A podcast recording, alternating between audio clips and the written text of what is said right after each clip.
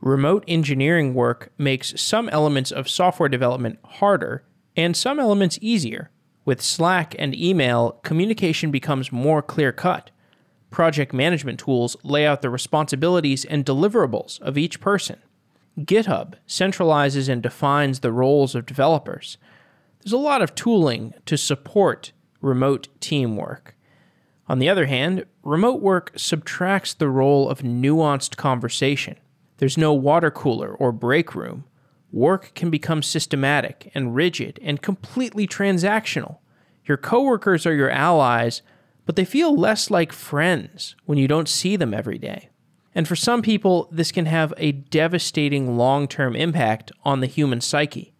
Managers have the responsibility of ensuring the health and productivity of the people that work with them. Managing an all remote team includes a different set of challenges than an in person team. Ryan Chartrand is the CEO of X Team, a team of developers who work across the world and collaborate with each other remotely. X Team partners with large companies who need additional development work.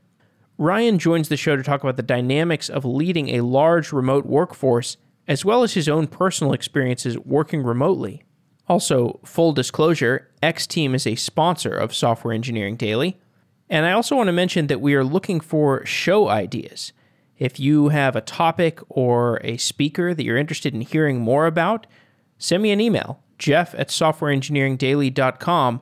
We're always looking for new, cool show ideas. And you can also tweet at us at software underscore daily. We'd love to hear from you.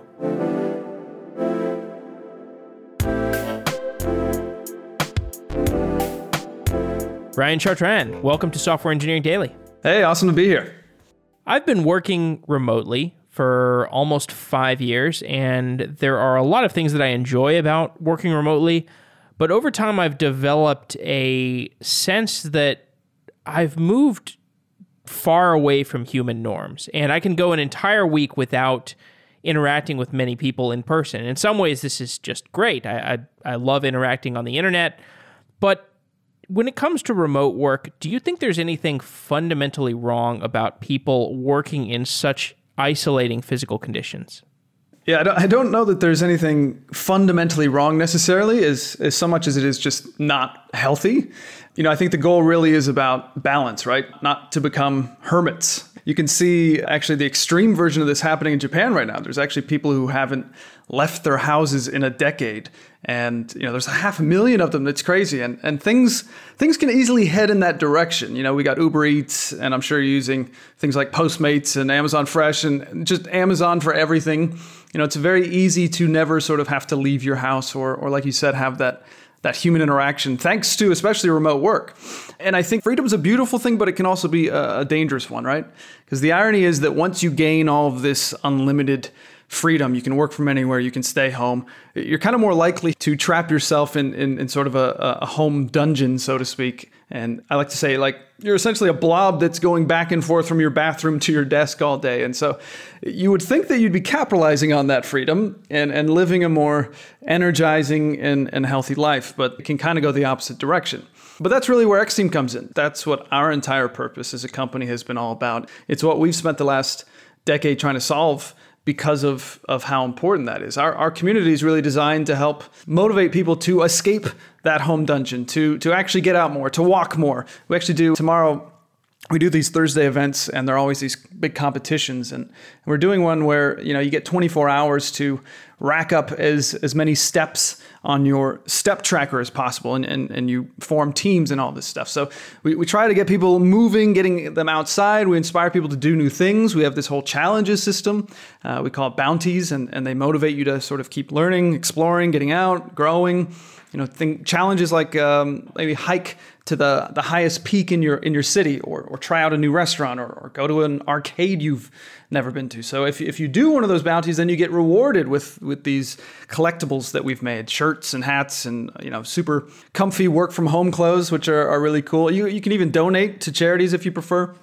And, and we'll sponsor pretty much whatever you need to help you get out, to help you get up, whether that's, you know, a gym membership, uh, movie tickets, you know, maybe a weekend getaway to just give you that extra encouragement, maybe a babysitter and a, and a pet sitter if you need that, adventure sports. I mean, we'll even help you sponsor your own event. So let's let's say your excuse is, well, there's there's no one in my town that that really fits my personality and my interests. I can't find a meetup group or whatever. Well, we'll help you sponsor your own event and pull those people out of their home dungeons too. And so we try to make it so basically that there's absolutely no excuse for someone to be lonely to be isolated to to not feel energized and i also try to look at this as sort of a positive situation because think about it you know with an office you're forced to socialize with a very specific set of people, right? Every day, eight hours a day, same people at the water cooler, same people at lunch, indefinitely. And, and that's a lot of time you're, you're spending with people that you may or may not get any value out of socially. But with remote, you get to define who your people are. You know, you, you actually get to define who you will spend your social time with. The office gave you that one group, but remote gives you the chance to find the right group. And I think that's a that's a huge opportunity. Know, I see this all the time in X team. X teamers are going out to meetups and they're having time to hang out with the people who really energize them the most, who understand them the most, who they don't feel like they're just small talking with, they're really deeply connecting with. And they end up actually with a far more diverse sort of group of, of human beings that they get to interact with every day because of that. So I think really the answer to your question is that there's nothing exactly wrong with living a life of, of minimal human interaction, but I think it's simply a matter of why not capitalize on the freedom that you have to, to escape your dungeon, to surround yourself with the people who energize you the most. I think anyone remote should be waking up each day with that goal in mind. How not not how can I live isolated today, but how can I capitalize on today and, and surround myself with awesome people? So those examples that you gave, doing meetup groups, that kind of thing, uh, that is a, a nice salve for some of the some of the loneliness we might have. Is there anything that we miss when we don't have this kind of daily routine interaction with a social group that, that is not well, I don't know. I suppose even the office does feel somewhat contrived, or you know, maybe a church group and maybe an athletic group. Maybe these things are all contrived. Maybe these are. I don't know. It's it's just it's just something I'm I'm trying to think through as I'm personally trying to institute more uh, a natural sense of socialization in my life. Do you encourage people to do you know other other things like uh, you know athletic groups or what are some other aspects of of social adaptation you can encourage in the uh, the employee base that you work with? Yeah, I think contrived is a good word. You want to avoid the most contrived scenarios where you feel like uh, you're, you're being summoned to something that that feels very too organized, right? And so we actually have uh, another one of the challenges going on right now is to join a running group and, and go on go on one of those sort of adventures. It's a great way to actually explore your city or maybe a new city that you're going to. Certainly great for nomads as well. So it's it's trying to find the most natural form of socialization. And and to your point of what is the inherent benefit to it? It's it's an energy. I think, and we can talk more about that. But I think there's the biggest thing that you lose post office life is that consistent energy, that, that consistent feeling that other human beings sort of emit when you're around them and, and, and working around them. So that energy you have to replace with something else. And for some people, it's it's a lot of human interaction. For some, it's minimal. It's really a matter of you finding the right balance and finding the least contrived scenarios in your local community that allow you to get that energy back we did a show not too long ago with the CEO of GitLab, and that was an interesting show because it exemplified how remote teams function in a way that is starkly different from in person teams. And you're running a large remote organization as well. What are the most stark differences that you see in how a remote team functions differently from an office team? Yeah, there's there's definitely a lot of uh, of differences, and I'm always reminded of them when I go to like a, a team meetup or a, or a, a retreat, and, and I realize the differences when the day ends, and I realize how eight hours of constant face to face interaction and working is so exhausting. So, but certainly you know, remote teams are they're a different beast. Um, they take all of the challenges of office teams and they just amplify them, right? Empathy, uh, loneliness, poor documentation, all of those just become super amplified and, and even bigger challenges for remote teams. But I think we all know this. We've heard that all before. I think the main difference that I think we all need to be reminded of is actually the most beautiful thing about remote teams, and, and that's that at the end of the day, all that matters in a remote team is the value that you add each day. Because my biggest issue with working in an office team is that there's you know there's just so many other things you have to focus on. There's the people around you there's you know the the unnecessary socializing you have to do to gain favor with people there's being judged by you know how long you're seen at your desk. What do they call it? Butts and chairs, fingers on keys. You have to worry about what time that you leave and making sure you're there long enough. You don't want to leave before you know Tim, and you want to make sure you leave a little bit after him. You know, there, there's people whispering about you know how long was Cindy at lunch? There's, who got the corner office? Who's getting walked out of the building? Human beings are way too complicated when you make them essentially live together for eight hours a day, five days a week. But none of that matters in a remote team. That's what I love about it. There's no drama. There's there's no one judging how long you've been online. There's no there's no corner office. There's, there's none of the gossiping about your coworkers. All that matters and all that you have to focus on is showing up and adding value to your team each day. All that matters is how much you help your team move forward each day. All that matters is how much the company moves forward each day. And that's actually where our, our company tagline comes from keep moving forward, because that's really the heart of what I think makes remote teams such a beautiful thing. All that matters and all you have to worry about is that forward progression. Remote teams, they filter out all of the, the politics and the drama that you find more commonly in office teams, and it's, it's just more simple and clean and logical. you know, remote teams are rooted in sort of freedom and, and flexibility, and, and most importantly, they're rooted in making sure that all that matters each day is that everyone's adding value and progressing the mission and the goals of the company. It's a beautiful thing. And it inspires me actually to do the same with my life. You know, how can I show up each day in my marriage, in my local community, in my personal goals? How can I add value to those things each day? So, when everything is sort of centered around adding value, I think both life and even running businesses becomes a lot more simple and efficient and effective.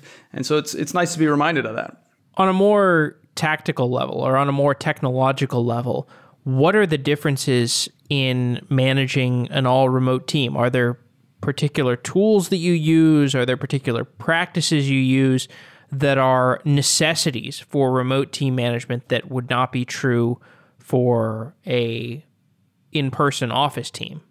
Yeah, I think there's this misconception that remote teams must have all of these super complex and expensive tools in order to recreate the office experience or, or to be as effective as an office. And, and in reality, we, we sort of use, if anything, less tools. You know, we use the same big three. You can get really far with the big threes uh, Zoom, uh, Slack, and the Google Suite. I mean, you can get really far in managing and operating a team. Obviously, there's all sorts of other things you can add on top of that, but there's no really sort of secret tool that, that remote teams are using to be effective. It's, it's really more about the processes.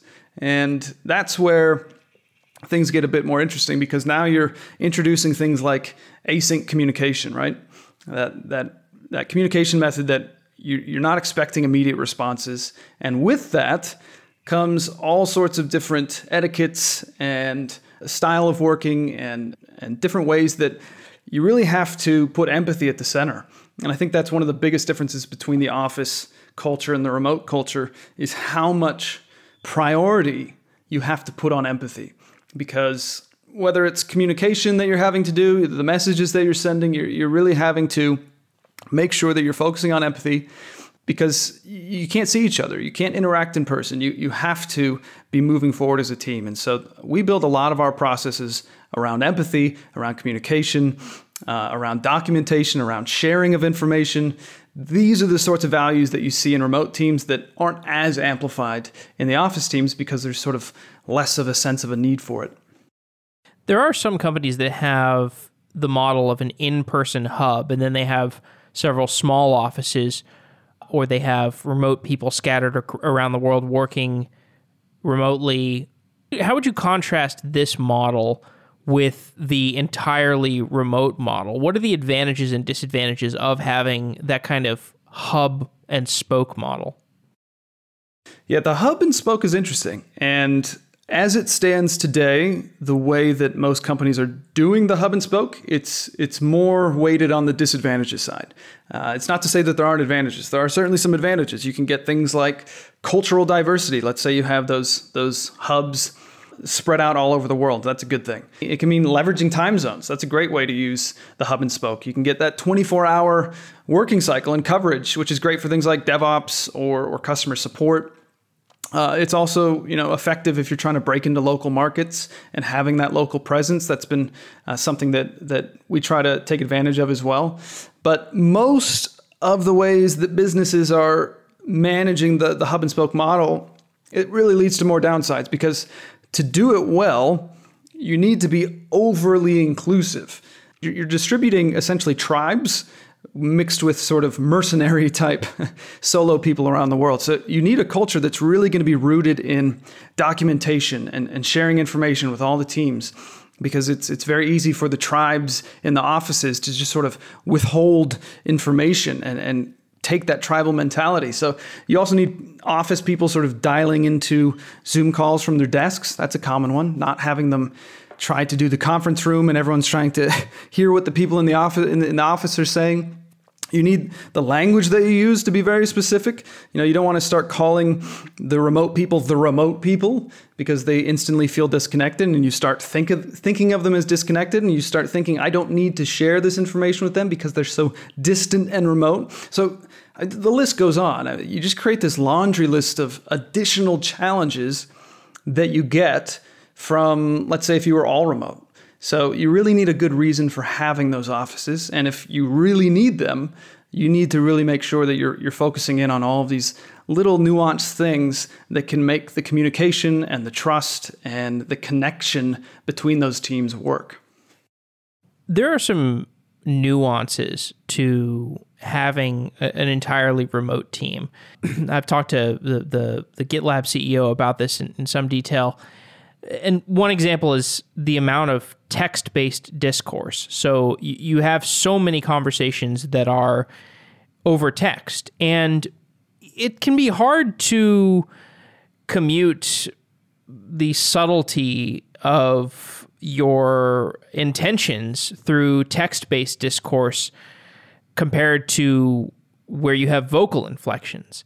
So I've noticed some different strategies for dealing with this. There are some people who communicate over text in a way that completely lacks emotion and they just try to be impartial and methodical. And there are other people who try to have a supreme level of nuance and try to convey their emotion with more strength. Do you have any preferred approach for how to inject emotion into text or any other nuanced approaches to having productive discourse in a remote team? Well, I'm curious. I, I definitely have an answer, but what, what is your preference as, as sort of the receiving end of those messages? I can adapt to either one. I'm kind of like a, I just take the the neural network approach of just waiting till you have enough sample data to really understand how this person interacts and you you know they send you like reserve judgment until you've got maybe you know two or three or four days of of interaction with them before you really start to feel like you have a barometer for for how their interactions map to, to how their text interactions map to their their actions in in the workplace yeah, totally. I, I, think you're right. You have to, and then this is why it's important when people join remote teams to do a README. And the README sort of explains the way of working that they are, what kind of message style they expect to receive, all sorts of things that you can sort of write about yourself and the way that you work. So people get that more quickly, which is good. I'm definitely, I default to the nuance side. I'm all about sort of conveying emotion as much as possible a great example I think that I like to use is is take a word like sure, right? if you get a message that just says sure compared to a message that says sure with a happy face next to it, they're two completely different messages, Passive right? aggression. You know, without the emote. Well, is it? It might it be. Could mean It could mean you're a bit upset or annoyed, or maybe you're burned out. I don't know. I don't know how you're feeling when you just write sure. But you add that one little emoji next to it, and suddenly I know how you're feeling. I know your spirits are high. I know you're being a team player and you're happy about the task I've assigned you. You know, I, I feel good from imagining the smile on your face. There's just so much good that comes out of a single emoji and, and so much information that comes from that. Why wouldn't we use emojis more? So I'm a big fan of using sort of as many emojis in a paragraph as it takes to make sure that messages are never misunderstood. And and I think emojis get a bad rap. I think a lot of people think uh, it's it's too casual, it's too informal in a business setting, but it's one of the greatest advancements of async communication and text messaging that we ever got. Why not capitalize on on all of the value that it can bring you? So. I also like tools like uh, Loom. Not sure if you've used that for screen recordings. Anything that kind of lets you escalate a conversation to a bit of video. And the cool thing about Loom is you can have your face and the screen showing at the same time. So just escalating to a bit of video to help you better express how you're feeling about a topic. Maybe. Um, and maybe even you just don't want to type a lot. Sometimes that's nice, but it's a great way to sort of escalate that added emotion without needing the full on meeting. You know, never escalate to a full on meeting unless you're really just not understanding each other through each other's messages. You're really not aligning or, or making a decision because you can't you can't understand each other. So that's that's when you escalate to a meeting. But it, it's nice that you can kind of take this. I'll start with emojis. I'll escalate to some video, some recorded video, and then we can escalate to a meeting if needed. Again, it goes back to empathy. It's so important to use the nuanced emotion, I think, in all of your communication because whether it's text or, or screencasts or meetings, just you have to help people understand where you're coming from because you you don't have that in-person interaction and, and, and social cues to pull from. You're the CEO of X Team. Explain what X Team does in more detail. So, X Team's a, a fully remote company, which is awesome. And we build these high performing and on demand teams of developers for companies, uh, really of all sizes, but we primarily work with big brands like uh, Riot Games, who builds League of Legends, uh, Fox, Coinbase, uh, Sony, Kaplan, one of the biggest education companies, Beachbody, Fair, I mean, all, all sorts of companies. And we essentially act as an extension of their engineering teams, which helps them scale more quickly. And so we're actually able to build those teams by calling upon this incredible and, and, inspiring and active and energizing community, which I talked about, filled with developers from all over the world, 50, more than 50 countries.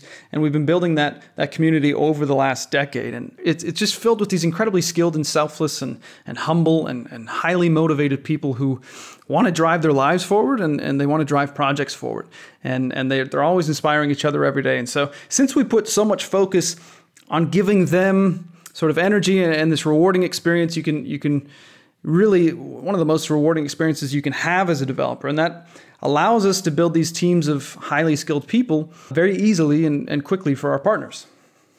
You've been around since 2006 how has the company evolved in that period of time? That's uh, 14 years of evolution of remote work. So what has changed in that period yeah, it's interesting. X Team was actually originally a, a dev agency back in 2006, and so a very successful one as well. You know, we, we actually built the original front end for Twitter, as well as Threadless and, and all sorts of startups from back in that era. We've also been working with, I mentioned Fox, we've been working with them since the start over, over a decade ago, which is really cool. But I think the big shift that came in that history was when we decided to pivot to just focusing on building teams of developers. And this was around the time that Agile was really starting to gain a lot of momentum. And it's, I'm sure as you know, it's very hard to make Agile work in sort of this piecemeal project based model. You got change requests every week, you know, you got 100 SOWs you're having to deal with, you got these short term contracts. Agile just doesn't really work uh, f- for for that sort of model, and especially if you want to scale rapidly and, and drive your projects forward. So we did this pretty early on when there were only a few competitors, plenty of them now, you know, plenty of copycats that, that show up every day. But we knew from the start the thing that was going to separate us and the key to it all was going to be the community, right? You can't build these teams rapidly without having a massive network of highly skilled people. And you, and you don't get that massive network without a community that every developer wants to be a part of. And so That's what we really reinvest everything into. And, and that's what separates us from our, comp- our competitors because that's not really their focus. And so for a decade now, we've, we've really tried to just focus constantly on iterating, creating that most rewarding community for developers to be a part of. And it's something that we continue to focus a lot of effort on. And, and that's really, if you look back on our on our last decade, that's that's what we've been just constantly iterating and growing upon. What kinds of scalability challenges have you encountered in developing X Team and growing it? Yeah, so I think people would assume the biggest challenges would, would be around growing that network, but that's probably been the most fun sort of challenge and also one of the easier ones because of the great community we've built. But you know, it's it's a lot of the little things you don't expect to get into that end up being the biggest headaches. I'll give you a great example, you know, like trying to figure out how to send successfully send packages to, you know, more than 50 countries, especially Russia or Turkey.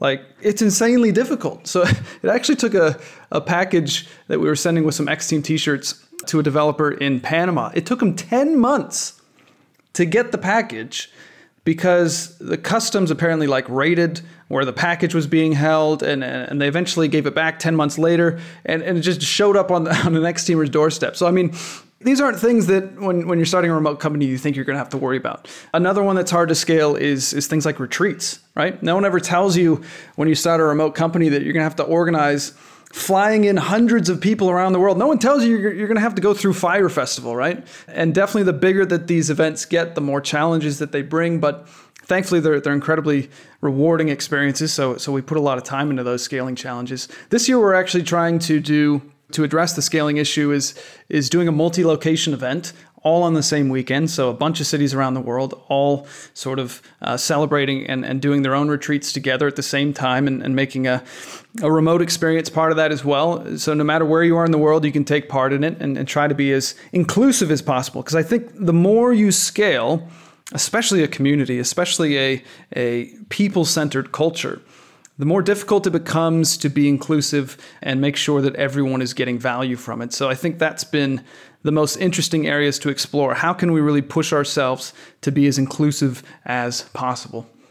As far as the the business scalability question, this is something I'm pretty curious about because there's traditional perspectives around staffing kinds of businesses where you have companies and you have developers and you do your best to to match them and, and get those companies staffed with great developers.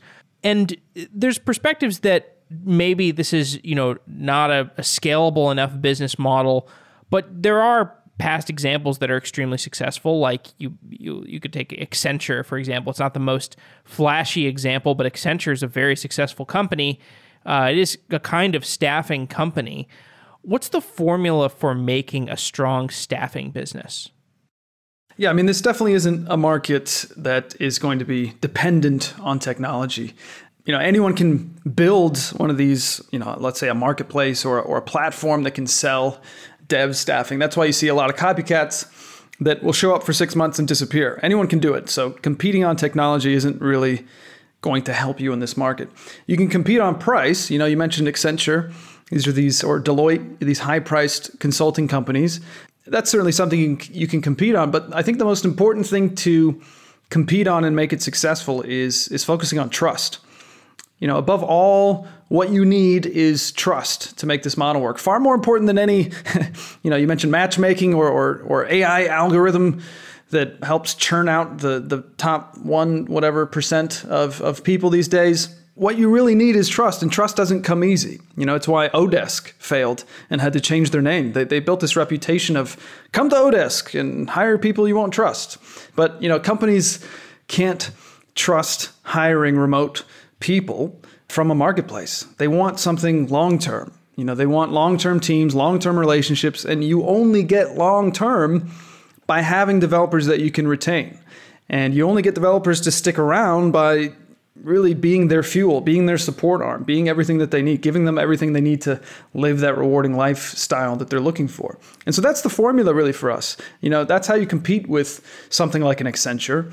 That's how you create a successful business. You need to have the long term levers in place that allow for trust, reliability, consistency, high dev retention. And, and all the technology that we've built has really been to just help support that retention piece. So that's where technology actually comes in in, in handy in a lot of ways. So I, I want to know more about the contrast between what you do with X Team and what these contracting marketplaces do. Like I've worked a lot with Upwork and Fiverr, and I'm fascinated by these marketplace businesses, partially because the range of talent that you can hire from those places is so diverse. You can hire musicians and artists and virtual reality designers and product designers and 3D artists and all kinds of things. But as you said, the long term relationship, it's hard to foster a long term relationship with somebody from one of these contracting websites. And I'm not quite sure why that is, but my experience is, is that when there is somebody else in the loop, when there is like an, an, an overseer, like like you have in the case of X Team, it's there's more accountability. I'm not exactly sure why it is, but maybe you could break down your perspective for how these two hiring vectors compare to one another. Yeah, it, it's interesting, and if you've ever had to try like, oh, sorry, if you've ever had to hire something like a designer, then you've you've been through that painstaking process of what happened, where did they go, why did they disappear, or why is it so hard to get them to stick around for longer than two weeks? And that's just because that there are certain trades and there are certain marketplaces out there that are just focused on sort of I need to get as many projects and volume as possible to make a living because I'm not getting a full-time sort of pay somewhere. And so that's that's the beauty of what X Team resolves is it makes that freelancer lifestyle a lot more predictable. You know, they know that there's going to be work for them. They know it's going to be full-time work. They know that even if a project ends, something that we do that none of our competitors do is we'll actually offer them a 3-month runway to work with us on internal projects, and we'll keep looking for a new team for them to join. So that's that's something you, you don't really find. And again, it goes goes back to how people centered we are. We want to anyone who's adding value to our company, we want to give that value back and and and keep them around and that kind of stuff. So it's it's really about stability. You can't expect reliability when they don't have stability, when they are jumping and juggling projects and, and having to deal with the getting the payments and, and, you know chasing down chasing down all the people who didn't pay them i mean they're taking on so much overhead and extra work that even if you're on upwork and you have some of that taken care of you, you still don't have reliability and long-term effectiveness so that's what we give and, and allows these teams to really add as much value as they can. That's all they have to focus on every day. It's just adding value to the teams that they're on. And that's again what I said is, is the most beautiful thing about remote work, about remote teams. And it only works when you put that stability piece in place. The developers that you get for X Team, what's the process for finding them and screening them and onboarding them and, and integrating them with the organization? Yeah, so finding them, it's it's really more about how do they find us, and you know we have teams of recruiters that are going out there and doing all that kind of stuff. but we're also doing a lot of awareness campaigns, and we're involved in a lot of the right local communities all over the world. We're, we're doing a lot of good sponsorships. We're collaborating with a lot of great influencers. We're trying to be thought leaders on our blog and on social media. So all of the big marketing engine stuff that you need is there, but more often what happens is that they find us before we find them. And I think it's because X Team is so unique, you know, because the experience and the value and the excitement of our brand and our community. It's it's it's very unique. It's it's something that's hard to put into words, which is what people who join often say, and, and it resonates very well. So that word of mouth really spreads quite rapidly. And so we're really grateful to get to meet so many awesome developers from all over the world every day. And, and to your question of, you know, how do you integrate them? Obviously, we have a whole onboarding process and uh, a lot of different things that help them become a part of the community as uh, as quickly as possible, but also start sort of living the X team lifestyle as quickly as possible and and becoming a part of something bigger than themselves. I think that's that's the other piece on top of stability that you see more commitment out of people when they feel part of something bigger. And you don't really get that in a marketplace. You don't feel part of something bigger. You feel very isolated and you know you you're just on your own. Here you really feel like you're coming into something that feels like belonging, feels like you were meant to sort of be there because you all, you have this sort of warm welcome that happens that, that really drives you forward. And when you're interacting with companies, so companies come in, maybe it's like Fox or Coinbase, they come in, they need developer help. What's the process of integrating with those companies and onboarding the developer into those companies? Yeah, usually you would think it would be a lot more complex, and and for some companies it is. Obviously, if you have a lot of uh, security issues and, and you need to send out laptops specifically, company laptops and things like that, there's obviously each company has their own sort of access levels and, and concerns and all of that. Or, or you know, working with with a smaller company, it's you're working on day one, which is great. So it really varies depending on each company, but we, we, it's usually a pretty smooth process. And and really the biggest thing that we come in with and, and direct all X teamers on is your goal on day one is to add immediate value. And hopefully you saw that as well from your experience.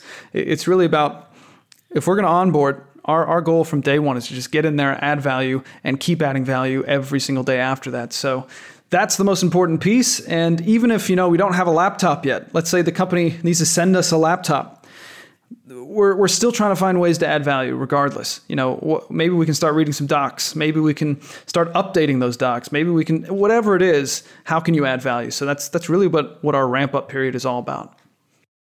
And I'm also curious just about the internal organization of X Team and how you've grown the the management team.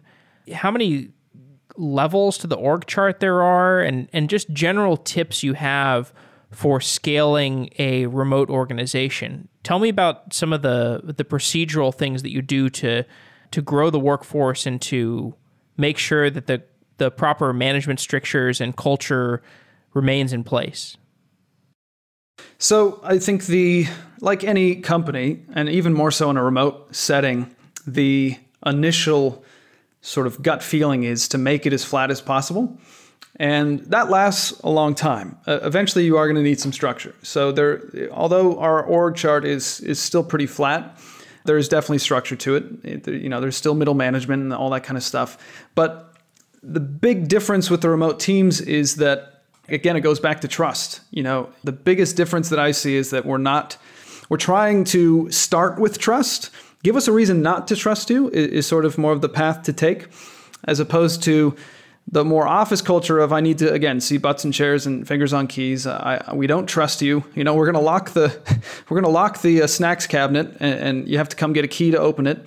That kind of approach of we don't really trust you, and, and that's why we're putting as much management sort of levels and layers in place as possible to keep you accountable. So in a remote team, because trust is so important, because we can't see each other, because we're, again, focused on just adding value every day, and that's all that matters, you do tend to have less management tiers and all of that because there's so much more trust in place. That said, you're still going to need some sort of level of it to to keep accountability going and to make sure that uh, you know all the teams are moving forward. And and you just have to have some levels of it, levels of it. But you're going to find a lot more trust giving in a remote team because you simply have to have it to succeed. Do you think that this experience we're having now with the coronavirus and causing everybody to, to work remotely, do you think this is going to set a new baseline for how much remote work is done? Yeah, this is a this is a very timely time to be talking about remote work. And I think there's two ways I see this going. It can either be a big step forward for remote work, or it's going to actually be a big step backward. And so I think most people are thinking right now it's going to be the big step forward, right? You know, this is finally going to show companies and, and managers that, hey, look, remote work's great. Hey, look, in March, we, we had way more velocity on our projects because we were working from home and I didn't have to commute four hours in San Francisco. So the expectation everyone has right now is that this is it. We're finally here. This is going to unlock the future of remote. But it could also go the other way. You know, it could be a huge step back because think about it. You have a lot of companies being forced to do something that they have no idea how to do, that they are not ready for, that they haven't even considered, that you know they haven't trained people how to build trust, how to actively communicate, how to stay energized at home. You know, I'm seeing tweets of people saying they can't stop snacking now that they have to work from home and, and, and they're afraid of getting fat. I mean, maybe they are there other people saying I can't start my day because I'm, I'm used to taking a drive, or other people saying I can't focus because the kids are in the other room. These are all challenges with very simple solutions.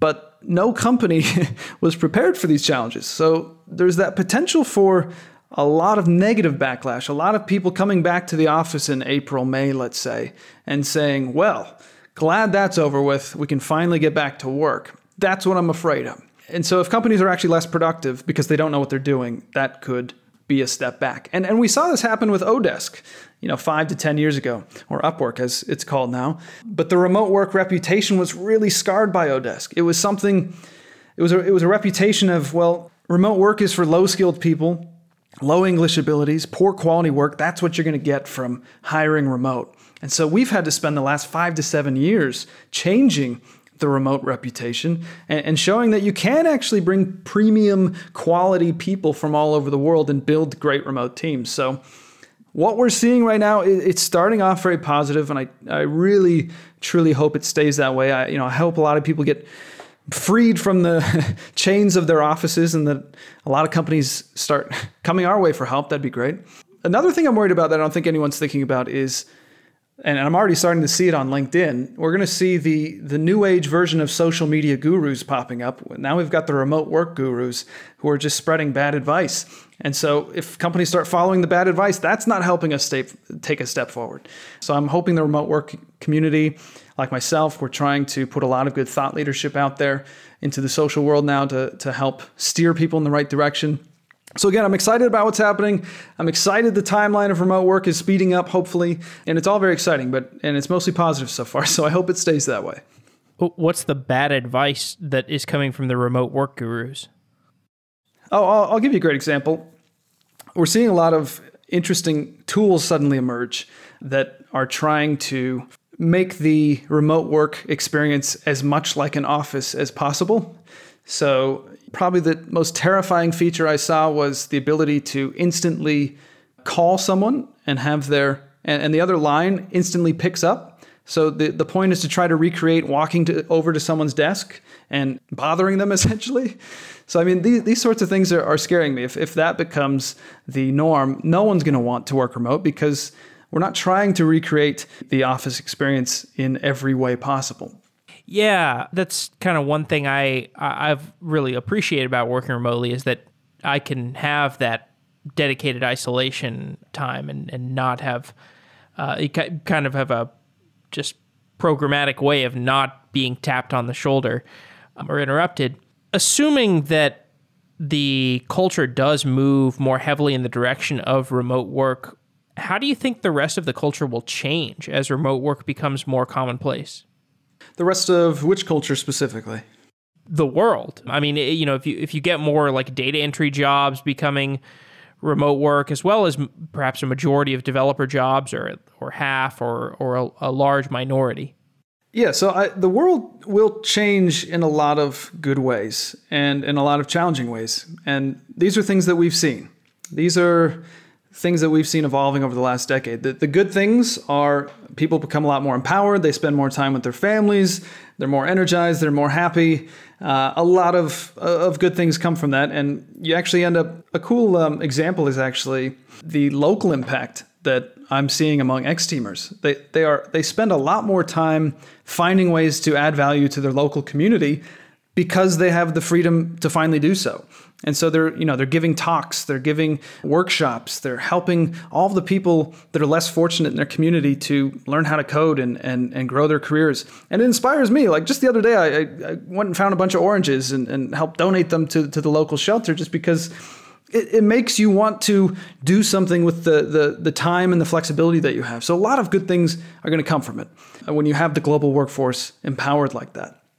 Obviously, there's the downsides, and we've talked about them already. Things like isolation, things like, um, you know, needing to solve a lot of the focus challenges that actually come from, let's say, your, your family works uh, with you at home. There's a lot of challenges that will need to be figured out, and it's going to take. It's taken us a decade to figure them out, so it's going to take another decade for everyone else to jump on board with us. But absolutely, I think for the most part, it's going to be primarily uh, a lot of positive things, so long as companies are focused on solving the isolation issue for their people. And I don't know if you want to go into your the isolation question you had right there, maybe. Well, sure. I mean, I, I, the isolation question to me is one of the most fundamental issues with remote work. I mean, I, I'm for me, it's it's been sort of the slow burn as as time has gone on. I've just increasingly become aware of of how problematic the isolation can be because there's a sense in which I feel like I'm, I don't want to say addicted to my work, but uh, it's just so easy. It's just so easy to kind of sit at home in front of your computer and do knowledge work for somebody who really likes to read, who really likes to write, who really likes to do creative work. There's no pressure from the economic world, from the outside world. I don't have my parents calling me and telling me to go and join a running group or, or to go to church or something like uh, or to go to school, to go to an office. And so I just sort of sit here for years and years. And like I'm I'm active, like I get outside and I go to the gym and stuff, but there's definitely a deficiency. And and I this to me seems like pretty difficult because it's just it's it's a very slow chronic burn. And have you endured that? Have you have you kind of gone through that that set of issues yourself? Absolutely. Especially when you're single, it is amplified significantly. And I'm not sure, are you single? Uh, I'm I'm not, but I I've, okay. I've yes I've gone through through both. But I mean, they both have their their issues. But yeah, I, I would say yes, definitely. It's it's it's even worse when you're completely isolated. Exactly. So I've lived them all. I've done the single life, I've done the married life, I've done the traveling uh, around the world, nomad while married life. I've done the living in a in a home life, which is what I'm doing now. So I've experienced them all. I totally agree that uh, you can get addicted to work. That happens regardless of where you are in the world. I think the most depressing version is when you are uh, a nomad or or traveling, trying to capitalize on your freedom to travel, and you're sitting in in, in your Airbnb in London, let's say, and you're just, you can't pull the laptop away.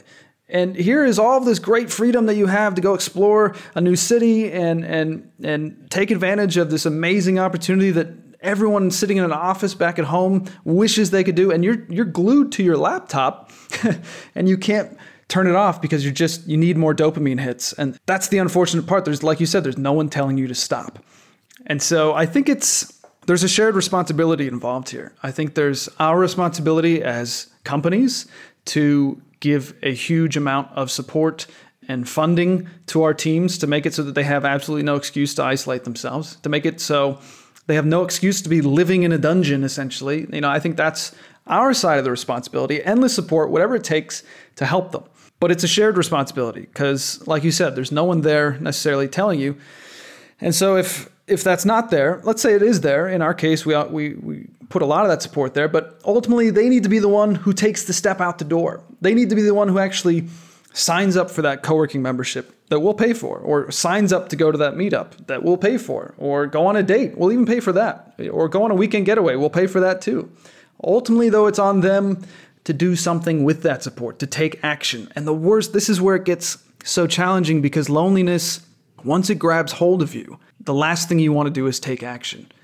You go into the depressed state, you don't want to do anything. And so this this is the thing that I, I fear the most when you when you talked about, you know, the global culture, what's the impact gonna be?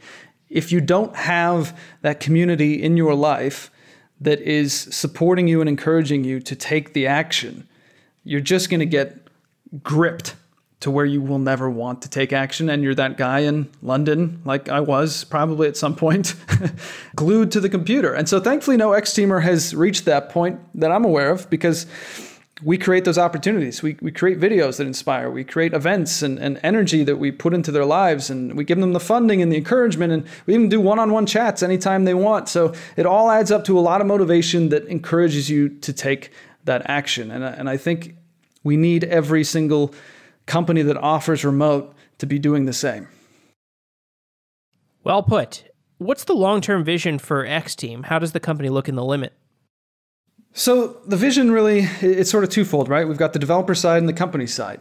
And the developer side of the vision came from sort of what I just talked about, that living the remote lifestyle for the last decade. So I've like I said, I've lived every version of it and there's sort of nothing worse than the default remote lifestyle. If, if you don't tweak anything, it can be very de energizing. And I think that's the one thing that the offices have over us is that they have that consistent sort of energy that you get when you go into them. And what all of the lifestyles that you find in remote right now, they all lack that consistent feeling of energy. And so, you know, you, you don't want to be part of a lifestyle where you're not learning, you're not growing, you're not exploring, you're not taking care of your health, you're not capitalizing on the freedom you have, all because that energy isn't there. So the vision on the developer side is really about creating this lifestyle that is a subset of the remote lifestyle, that's a tweak on the remote lifestyle. And it's a lifestyle that's rooted in living active, living energized. And we've really centered our community around this. It's been really inspiring to watch. You know, I literally wake up every day. Just today, I woke up to tons of messages of, of X teamers reporting in on, you know, all the ways that they're learning and exploring and growing and, and staying active and staying fit and eating healthy, being awesome parents, doing great things in their community, like I talked about, or mentoring people. I mean, it's, it's very inspiring when you see all that positive energy coming out and it makes you want to leave the live the same. You know, it makes you want to sort of squeeze as much value and life out of each day that you can. And so that's the vision for our developer side to to create that lifestyle and and keep making it better and better and and not sort of just being content with the default remote lifestyle that is out there today. So that's the vision vision for the developer side. For the business side, it plays right into it because then the goal is to give companies teams of people that live that lifestyle, who live active, who live energized, who live to drive themselves and their projects forward, who and you get these companies ending up with these super energized forward moving teams because they have all of the right sort of culture and energy behind them. And they have that excitement of being part of something bigger than themselves, like I talked about. So I think remote work gets criticized too much for being, like we talked about, isolating, low energy, hard to shut off work. And we're trying to show the world that it can be far, far more rewarding than that. Ryan, thanks for coming on the show. It's been great talking to you. It's been awesome. Thanks so much.